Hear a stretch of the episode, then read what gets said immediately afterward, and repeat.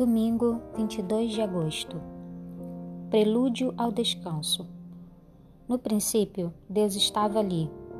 Ele falou e tudo passou a existir. A luz separou o dia da noite. O firmamento, o céu e os mares passaram a existir no segundo dia. A terra seca e a vegetação vieram no terceiro.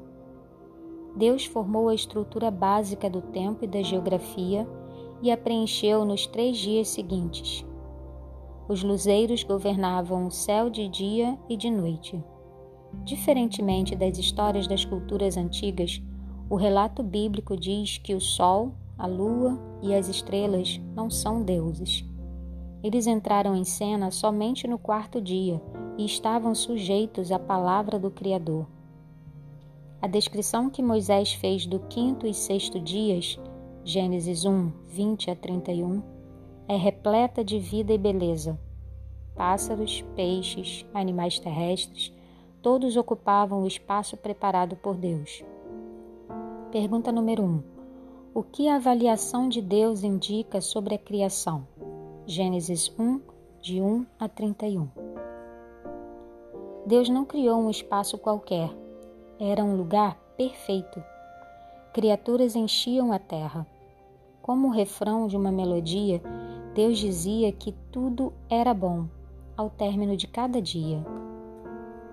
Pergunta número 2. O que foi diferente na criação da humanidade em relação ao restante das criaturas da terra? Gênesis 1, 26 e 27, 2, 7, 21 a 24. Deus se inclinou e começou a dar forma ao barro. A criação da humanidade, a imagem e semelhança de Deus, é uma lição prática de intimidade e proximidade.